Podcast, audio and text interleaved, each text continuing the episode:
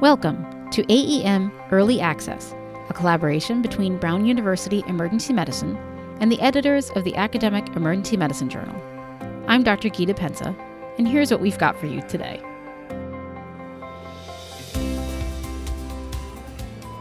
Syncope. We see patients with syncope every day in the emergency department, and we spend a great deal of effort and money looking for the serious underlying etiologies, but those patients are a true minority. The yield of our ED workup is often low, the yield of hospitalization is very low. But if you've practiced long enough, you probably have developed a sense for who you think just suffered a vasovagal event, who might be dehydrated, or who might really have a serious underlying cause for their event. But how reliable is that sense? It turns out it may in fact be quite reliable. Today we're talking with two authors of an upcoming AEM article entitled Syncope Prognosis Based on Emergency Department Diagnosis, a prospective cohort study. In this study, adult syncope patients in six EDs, over 5,000 patients in total, were enrolled, excluding patients with pre syncope, persistent altered mental status, intoxication, seizure, or major trauma. The authors looked at patient characteristics, ED management, the physician's diagnostic impression at the end, whether it was vasovagal, orthostatic, cardiac, other, or unknown.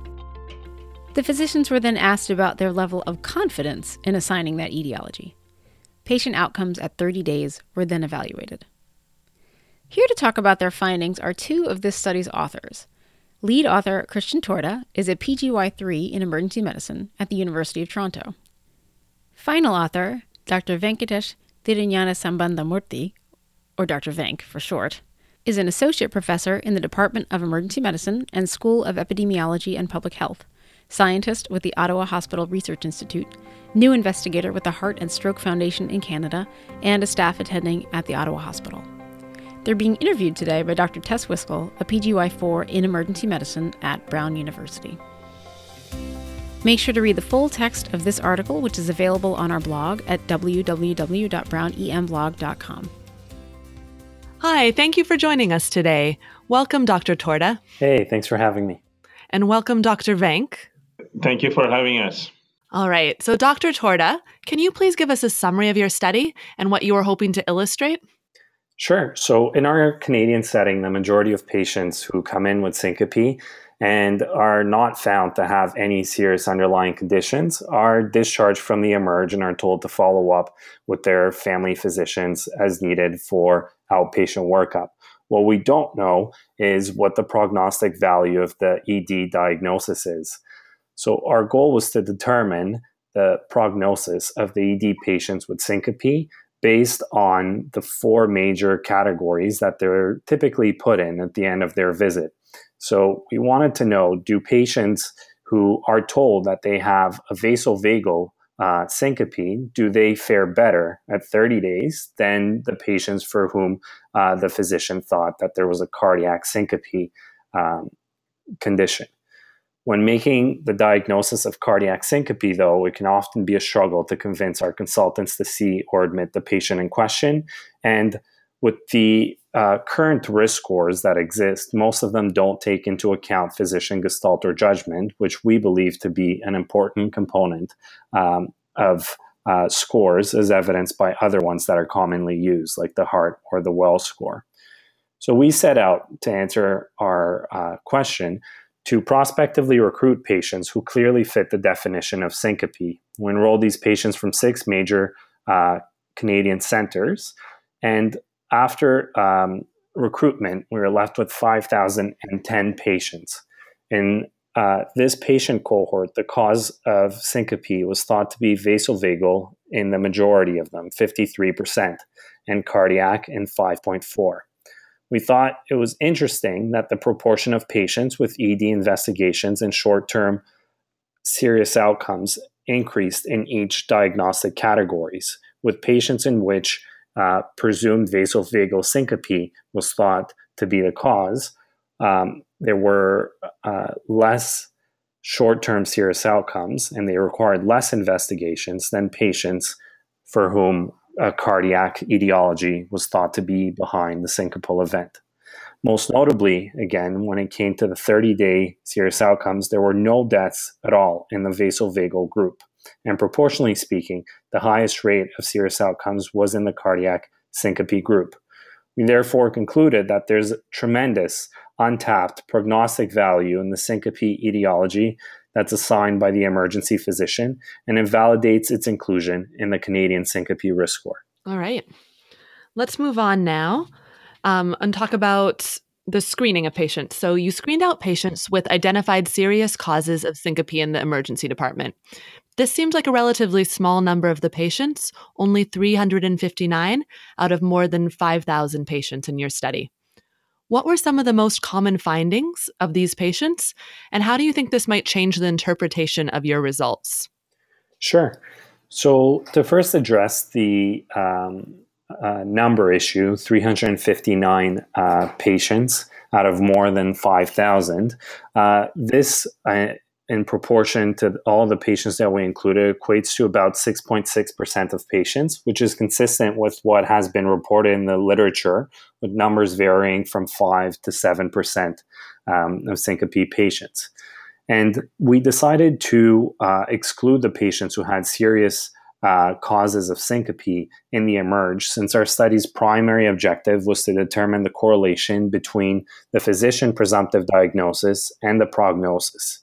We decided not to analyze the patients with clear serious underlying conditions identified in the emerge um, because these patients really require treatment and not prognostication. If anything, we believe that excluding those patients made our results more conservative, meaning that when the physician thought without the patient having an arrhythmia event um, in the emerge that the cause of syncope was likely cardiac in origin, um, then we're more conservative in saying that uh, the physicians correctly identified a lot of the time the patients who had true cardiac syncope. Great. Now let's talk about the recruitment in your study. Your recruitment was done with emergency physicians during routine care of patients. Did you find certain physicians recruiting more or a time variation of who was recruiting? What would you imagine could be some limitations and benefits to this method of recruiting versus research assistants or others who aren't providing direct clinical care? So, we didn't actually analyze if certain physicians were recruiting more. However, we had more than 250 physicians from six different sites who uh, recruited. We also don't think that there were any time variations in recruitment, and physicians did also recruit at nighttime as they did uh, during uh, daytime. The only time uh, when uh, less patients were being recruited was during busy periods in the emerge because it was the emergency physician who was recruiting these patients in the study. We did design the study in this way, though, because there are several benefits to having the physician um, recruiting the patients. For one, they can better assess if the syncope event was true syncope versus a seizure, since they base their impression on the history and the physical exam that they conducted. It's also necessary for them to be the ones recruiting appropriate syncope patients because ultimately it's their final diagnostic impression, which we are trying to correlate with the prognosis of those patients. Furthermore, we think that by asking the physician to recruit the syncope patients in the study, it adds external validity to the study as the results can be extended to most practicing ED physicians in the community, as well as at the academic sites. Some of the limitations of the physicians enrolling patients, which we are aware of, uh, is that, for example, the physicians may spend less time during enrollment and the forms may be more likely to be incomplete. Uh, they can also miss some patients while the department is busy. All right. So, on to the next question. The inter-rater reliability of diagnosis was found to be strongest for cardiac and vasovagal syncope. The later analysis in the study depended on this first categorization, and there were some broader confidence intervals for diagnosis. Do you think that there are ways to better classify other types of syncope to help increase the inter-rater reliability? You also mentioned scoring systems that help later predict serious outcomes, but less to diagnose these. Are there plans to develop any scoring systems to help aid in the diagnosis of type of syncope? Yeah, I'm happy to answer that question. Um, Uh, I think it's a very important uh, question to address. Our study enrolled patients uh, primarily when we were doing the derivation and the validation of the risk scores. Um, the majority of the patients included in this cohort were from the derivation phase, and some patients from the validation phases are also included in this study cohort. Um, during these two phases, we trained the emergency physicians and the emergency medicine residents to collect variables. We gave them explanation for all the variables that are being collected, including these diagnostic predictors. We use uh, the criteria that was published in the European Society of Cardiology guidelines uh, as definitions for these predictors for vasovagal syncope, cardiac syncope, unknown categories, and orthostatic hypotension.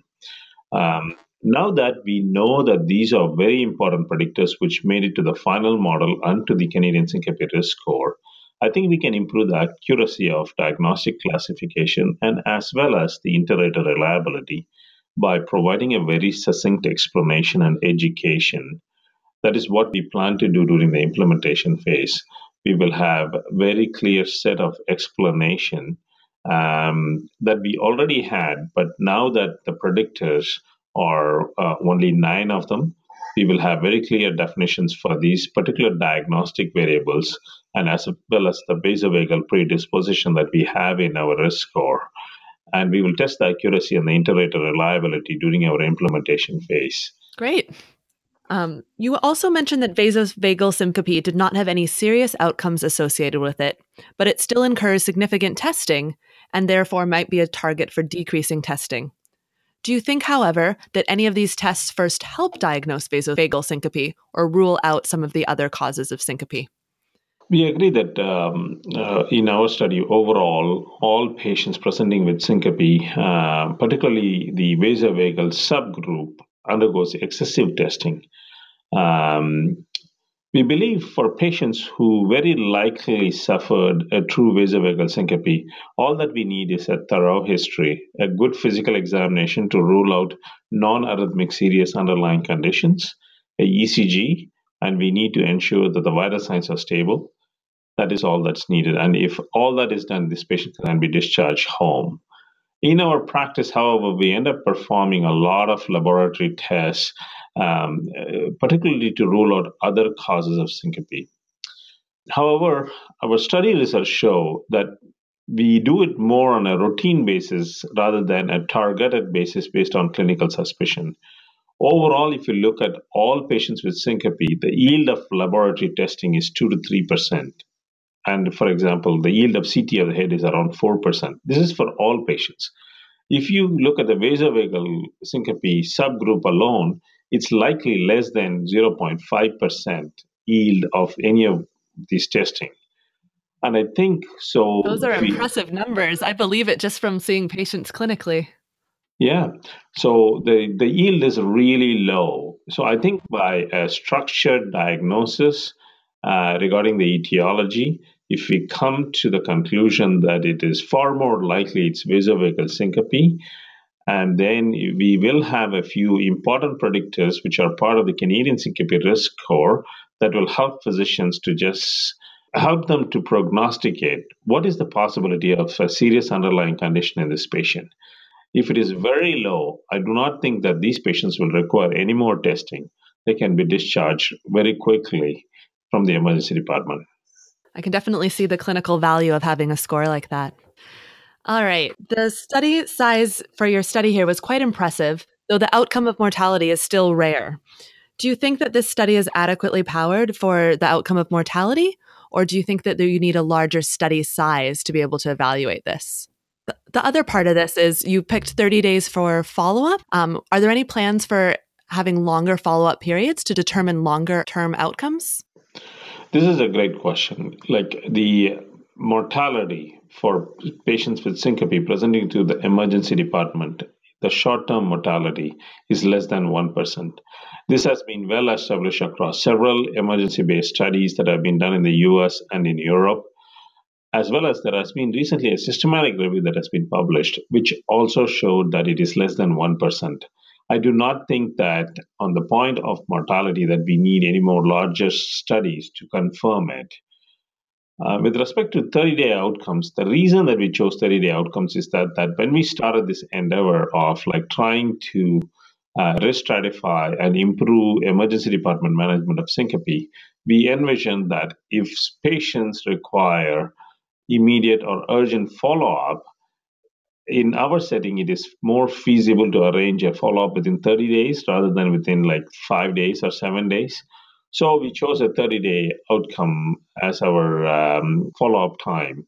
When we look at the outcomes, the non arrhythmic type of outcomes, like any kind of intracranial condition, like intrathoracic conditions such as PE, um, aortic dissection, um, MIs, and as well as intra abdominal conditions such as occult hemorrhage, those non arrhythmic conditions are more likely related to the index syncope if they occur within 30 days. More than 30 days, and I don't believe that it will be related to the index syncope. But there may, will be two important things. One is arrhythmias and deaths that could potentially that happen in the long term after 30 days up to one year could be related to the index syncope we are in the process of identifying long term outcomes in our entire study cohort, and we will be publishing that. We believe that that information will help emergency physicians organize long term follow up uh, among patients who are at risk for arrhythmias or deaths. All right. So, finally, what are your future plans with the results of this study? What do you think are the largest knowledge gaps in this field or studies you want to see done in the future? That's a great question. Like this um, prognosis based upon ED diagnosis was part of a publication um, within our plan to do risk stratification studies for emergency department syncope patients. As you may be aware, we did publish the derivation phase of our Canadian syncope risk score. We did incorporate these diagnostic predictors in our risk score. We have validated it, and the results are going to be presented in the plenary session of the SAEM conference this year. So we are in the midst of planning the implementation phase at the present time. So um, once we have implementation, we are in the process of also developing uh, clinical guidelines based upon our validation results, which will clearly provide guidelines to physicians as to what to do um, after they assess the patient, risk stratify them. They'll be able to decide who needs monitoring and who needs um, to be discharged home and who should be probably hospitalized. So that is what we are in the in the process of developing. With respect to gaps, and I think once this is developed, if we can implement it, we can reduce hospitalizations and we can reduce healthcare utilization in the ED for syncope patients. We are also in the process of developing an outpatient um, uh, cardiac monitoring strategy, out of hospital cardiac monitoring strategy for better identification of arrhythmias. And I think this strategy will also reduce hospitalization among patients. Well, I look forward to hearing about the results of your future studies and seeing how that turns out. Thank you both for joining us today. Thanks for having us. Thank you. Thank you very much. It's been great. Thanks for listening to this month's AEM Early Access. Make sure to check out the full text article, again available on our blog at brownemblog.com. Today's music and sound are by Scott Holm and freesoundarchive.org. I'm Dr. Gita Pensa. We'll see you next time.